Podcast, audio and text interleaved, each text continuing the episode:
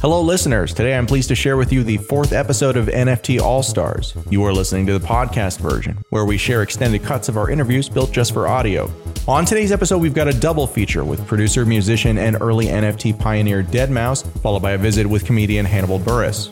Today's episode is hosted by Jason R. Bailey, also known as Artnome, Marguerite deCourcelle, also known as Coin Artist, along with guest host Jenny Guo of High Street, and the one and only electronic music pioneer and NFT innovator, BT. Enjoy the show.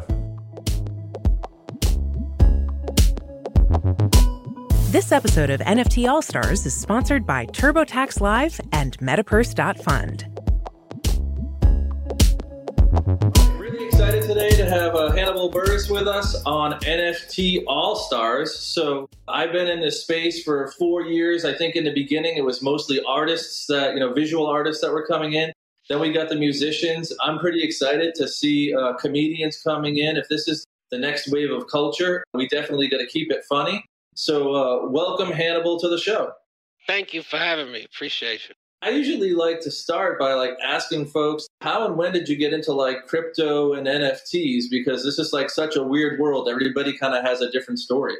2017, November, December, I was living in Chicago. So I spent the cold days inside on my laptop on Hit BTC exchange, which I've been trying to get my crypto off of there off and on for a couple years now, but they make it real difficult for you. I might just need somebody to hop on a Zoom with me and talk me through it. So I was on there getting stuff early, man. So then I had that crypto there, which has been fluctuating for the past couple years because I wasn't able to get it out. So I just had to, you know, watch what the market was doing. No, that's great. Yeah, uh, I wish that I had crypto trapped from 2017 because I sold all of mine way too early. That might be a feature. Like that might be a good thing that it's been there because it just keeps going up and up. Here's the thing, because this is a pain point for me. Okay. I feel like they make it too tough because they be having you holding up your got passport and everything, and you got a sign like "This is me."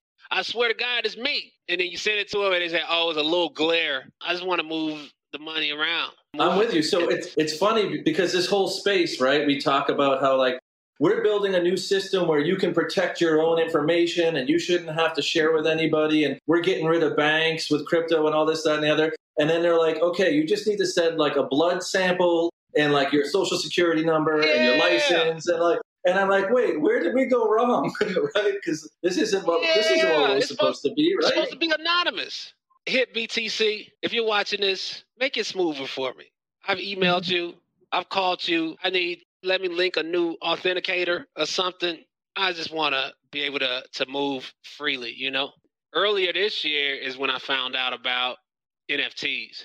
A Statik Selektah was the first person to call me, and he called me. I remember I was in Miami, actually in the studio recording music, and he called me really high. You got to look up this NFTs thing, man. You got to do like this is the new wave, and he was super excited. So when I got back home, I dug into it and and just tried to figure out everything I could around it with starting a wallet and you know the different platforms. And it was really tedious to get stuff listed because there was always some little thing wrong, but it it was not upload your thing and boom, it was tough. And so I put up one NFT of uh, old clip of stand up from 2000 2003 when I first started. Oh. And then I kind of, and then I did, I put up another thing through a charity and took some time off, I think. And, and now I'm excited. And, and Jam reached out a few months back, talk with them.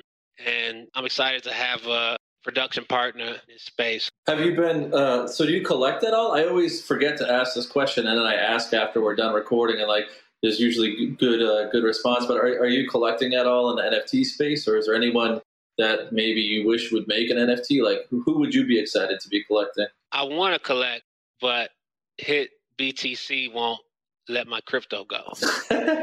I'll send you some Tezos. Whoever watching this, airdrop me Cardano right now.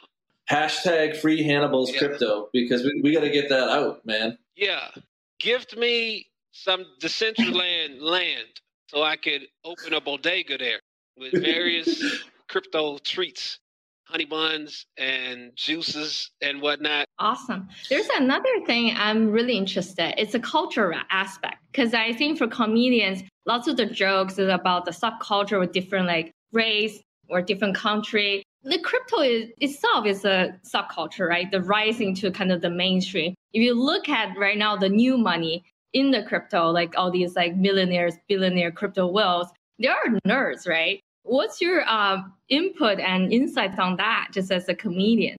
Do you have any crypto jokes, even? I'm just curious. Oh, I mean, it's wild just to see so much speculation and excitement in a space. I was just watching videos and it's, oh, this is my exit strategy for 2022. And here's what I have. You can feel how hyped people are about it. I'm really excited to now going in and say, okay, let me try projects here. Let me try things here, and just to see what works best and and go from there. Sounds like it's giving you uh, like freedom to experiment more, right? Like instead of having to like launch some giant televised special that you know is going out to a bunch of people, you can kind of go back to the almost like the old days where you can try out new material or try new like approaches and, and things like that. I consider comedians artists. So like as an artist, do you feel like this frees you up a bit to try new things? Like now I'm thinking of through next year just thinking of different crypto projects that's aligned with something else that's dropping in regular media, you know. So it's it's nice to to combine them and I'm really hyped about it. I do have to ask, so at least half the people, probably more than half the people in my life, think I'm absolutely crazy for buying NFTs and like think it's nuts, right? So like when you started messing around with NFTs and putting NFTs out, how do your followers sort of react? Do you have people that are like, oh man, you're getting into that? Or do you have people that are like, oh, that's super cool? Or are there people that just like, what the heck is an NFT? Like, what's the reception been from like friends, family, and followers, fans? From the fans, I didn't get, I mean, there was some folks, you know, you got the folks that say, oh, these are terrible for the environment. What are you doing? I know a couple other comedians that are getting into it. It's still really early. It's still a lot of information to learn, but you know, I think being one of the first, it could be really exciting. So I'm go in with a with a focused strategy next year. I think about the pandemic and like it must have kind of sucked for a lot of stand-up comedians, right? For a lot of performers in general, because like all the venues were shut down. Is it like a stretch to say that like NFTs could be a way to help if you know the pandemic extends or if we have other time periods where people are kind of on lockdown or whatever? Like, is this a, a way that could meaningfully diversify sort of income for comedians? And it, is it a stretch to say that it could give them more freedom in what they're doing? When I first found out about them, we weren't really doing a lot of shows yet. And so kind of was working in a vacuum and without any feel for crowd. And so now just being able to do shows, test stuff out, see how people bond and do the auction for things live or, you know, make it kind of an exciting thing do you see yourself eventually doing a performance in virtual reality or in the one of the metaverse as an avatar, uh, something more interesting? Actually, last year I went on AltSpace where you can kind of create a room and you could yeah. schedule stuff. They make it really simple to get something going on there. I don't know about VR's mass adoption. It just seemed like it's something mm-hmm. that's disconnect with the general public. I think it's a consensus that people think VR is is dope and it's a dope experience. But I got VR headset, but I don't. Even though use I it. like it when I use it, I don't go to it right. every day. I rather play Xbox, even though that's not headset immersive. It's something to. I don't know.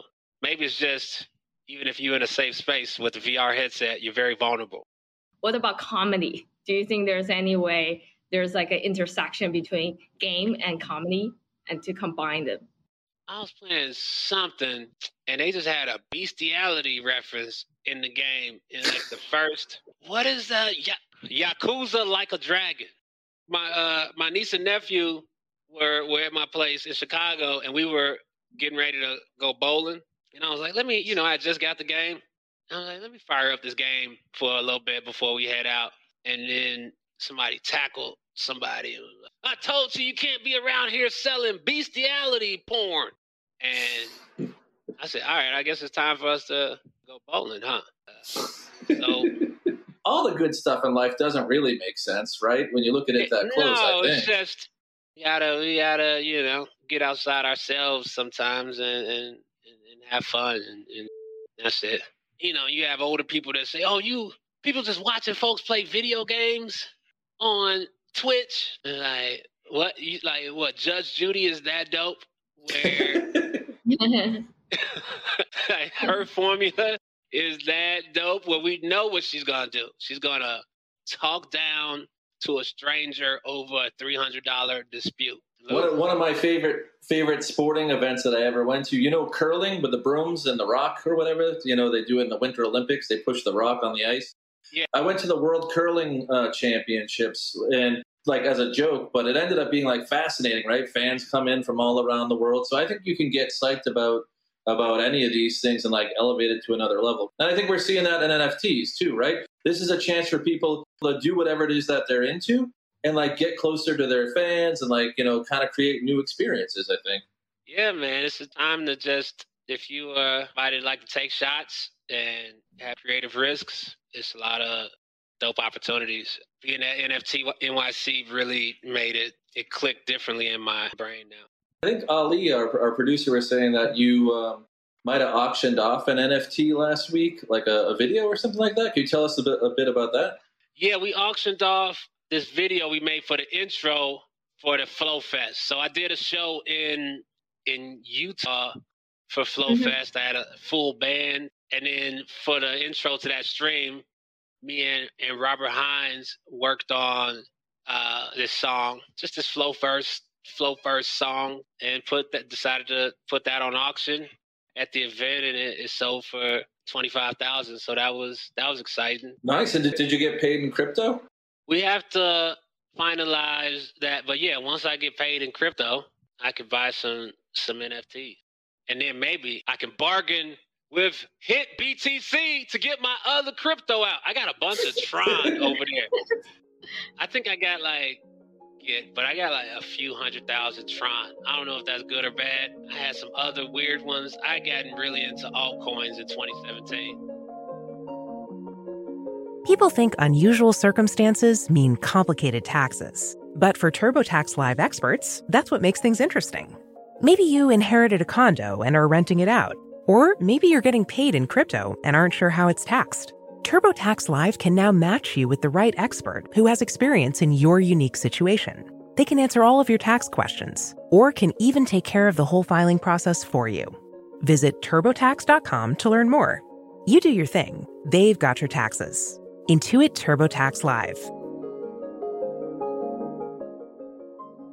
So uh, thrilled today to have Joel Zimmerman, aka Deadmau5, Dead Mouse Five, uh, as our musical guest today, and we've got BT back as well. Pretty excited for this NFT and music conversation. Deadmau5 or Joel, I'm going to call you Joel. Joel, I can't help but notice that you've actually been in NFTs for a while. I have to say, we've got some people on the show that seem like they just heard about it a couple of months ago, maybe, but I looked it up and I think you've at least been doing this since early 2020, right? So do you want to maybe share a little bit about how you discovered crypto and NFTs? Well, actually, I've been in well crypto as a whole, like maybe in 2017, 16, when a friend of mine got gifted me a miner, like a little black box with a GPU in it. Basically, it was I, I believe it was called an Antminer. He kind of summarized it really quickly because it was like during a party and I was entertaining guests and all this stuff. So he's like, drops this thing off. I'm like, what the is this? And he's like, ah, it's a crypto miner. And I'm like, yeah, and he's like, well, magical internet money. Anyway, I'll, I'll, I'll see you later, buddy. And then it kind of sat on my desk for a little bit. And then one day, out of a fit of boredom, I just kind of started to googly oogle it and get into like, you know, the very surface level. What is crypto? Cool. Yeah. And it looks like you've done quite a few different things. So I think some people think of NFTs and they're like, oh, that's going to be an image or that's going to be music. But like, where a lot of us, I think, think the NFTs are going is more around experiences. I think I saw you're doing something with like a VIP Red Rocks Pass NFT. Want to share a little bit about how do you think NFTs might change the relationship between musicians and artists and sort of their fans? Yeah, we're 100% exploring that venue just like everyone else is. And there's no doubt in my mind that StubHub, Ticketmaster, and all these guys have a whole floor dedicated right now to just exploring the idea of, you know, using cryptocurrency or crypto tech in general, whether it's going to be through NFTs or just blockchain authentication of tickets and stuff like that. But it's the big problem has just been overwhelming amounts of education you need to understand crypto. So it's like when you're selling a car, I think the best way to put it is is the car salesman is not telling you, okay, so here's the combustion chamber. This is how an engine works. And what you need to do is you, you know, you inject, squirt a little fuel in there and that'll explode. And then you do that eight times in series to make the car go. And then it's like the car salesman is teaching you how a car works. And that would be like, bro, I just want the car, you know? That's what cart horsed the slow adaptation i think is is very tech heavy underneath the hood but in reality it's very simple yeah the onboarding is still pretty brutal if we're honest with ourselves. I think we've all onboarded folks into nfts and if you're starting with trying to help them get their first crypto and then figure out you know what is gas and where where is this money going and how do i use this wallet and what's a seed phrase and how do i make sure i don't lose this stuff? But i think we'll see it get you know better and better as things become more mainstream Joel, I wanted to ask you something. I think it's pretty self evident because you're so savvy, not just in electronic music, but I mean, I know this about you. I love hearing you talk about Unreal Engine. I've heard you talk about Unreal and Unity and all these kind of things. I'm wondering if this is really sort of a sweet spot thing for you. I, I know that a lot of you know the electronic music community is crypto savvy. People that like music, like the kind of music that we make, are people that are very you know technology savvy. And i'm wondering if some of like what appeals to you about this space in general that it's an intersection of a bunch of things that you love. It is and it isn't. This is the biggest swear word for me is the metaverse. It is such a bullshit concept that looks great on paper sounds really great in a pitch and sells for millions but its properties cannot talk to each other. Brian, in ways that I think me and you and maybe some of the viewers can understand, is that I cannot make a track in Ableton and you can just open it up in Pro Tools. I have to do things. I have to I have to render out a WAV file. That's the commonality between the two, or an AIF, you know, or a stem, as you know, we're all very sick and tired of doing. But it's like we have to prepare our stuff in a certain property to be able to work in another property.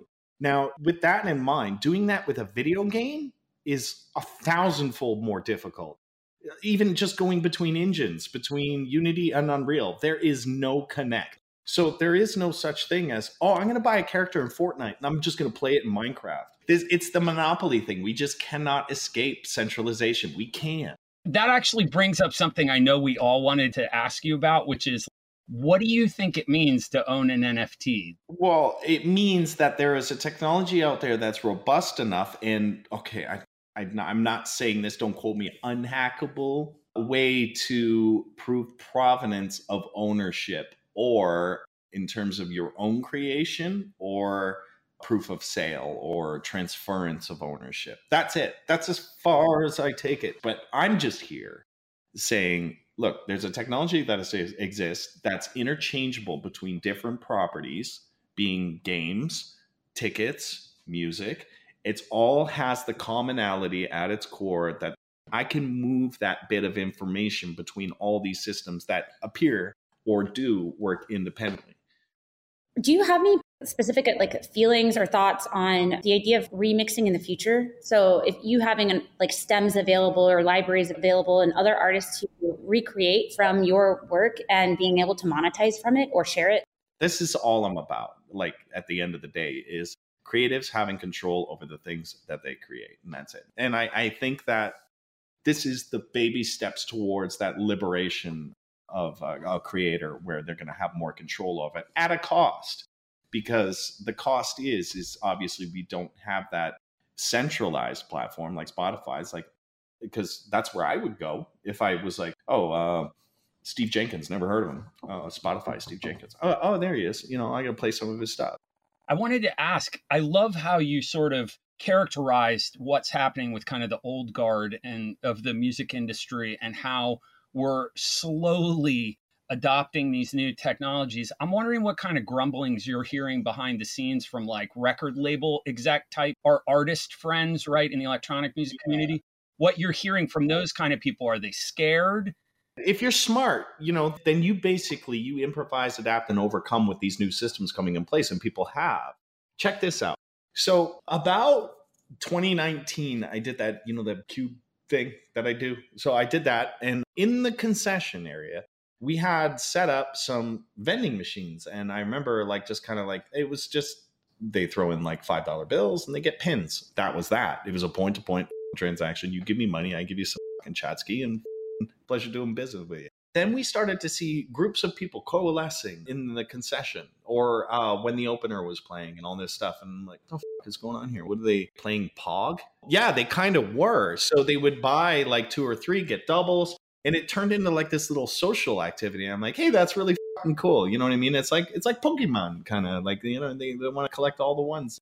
And then what really blew my mind is then I, I'm like lurking my Reddit, pin trade, uh, message for info and, and stuff like that. So I started seeing all these like post build up like during concert time as a fans that would go to the show, they buy these pins and then it, they even took it online. So I started then like signing packages and then like randomly seating the machines like before we open doors. And I'd be like, oh, cool. Or like I'd sign a shirt or sign one of the pins or put a special like actual like golden one in there and shit like that and, and then it became a, a social discussion on the internet and i was like well and then as i've learned about you know the nft space coming in i was like that's exactly what this is it was around that same time you had stubhub and ticketmaster going ooh we could do this with tickets and then you can go ahead and scalp all day Smart contracting allows for the original issuer of that token to get the kickback. So a ticket's a ticket. There's only going to be so many of them. And then as they transfer through the history of transference until the day of the event, it's all spilling back up where it should go. I love what you're saying about the potential of that kind of upstream flowback for the next generation of artists, young producers coming up. I think that as we kind of segue from the old guard into some of these new technologies that there's going to be all of these ancillary revenue streams for young artists that are completely unimaginable for the generations of artists above them. It's like a really exciting time. I think, you know, the music industry in general is so abusive. It's a culture of abuse. And to see this kind of hope for this next generation of artists coming up is just really, really exciting. I'm all for it. I'm, I'm old as I'm over it. I'm not going to be wearing a mouse head when I'm 50. You know, I did my thing. I made a little penny here and there, and now I'm like, this. I want to be with the forerunners that are pushing the change, not just musicians, but how creatives are going to sustain themselves, whether it's going to be financially or technologically and, and stuff like that, where it's going to shift without sounding too much like Peter Thiel idiot. Like it's going to change the world. I think. I actually think that's a pretty great spot to wrap it up a little over time, but I don't know if, if you guys have any other questions to, to close out the show. I guess if you had advice for anyone coming into this space that was a new artist, like electronic artist, where do you think the best opportunity is right now? It's education is is really key. And I don't mean it's really easy to rabbit hole in today with music, creative. You could get rabbit hole to in death. You really could like again you know it's like you're like crypto okay cool. And you start learning about that and then that just forks down so many different roads.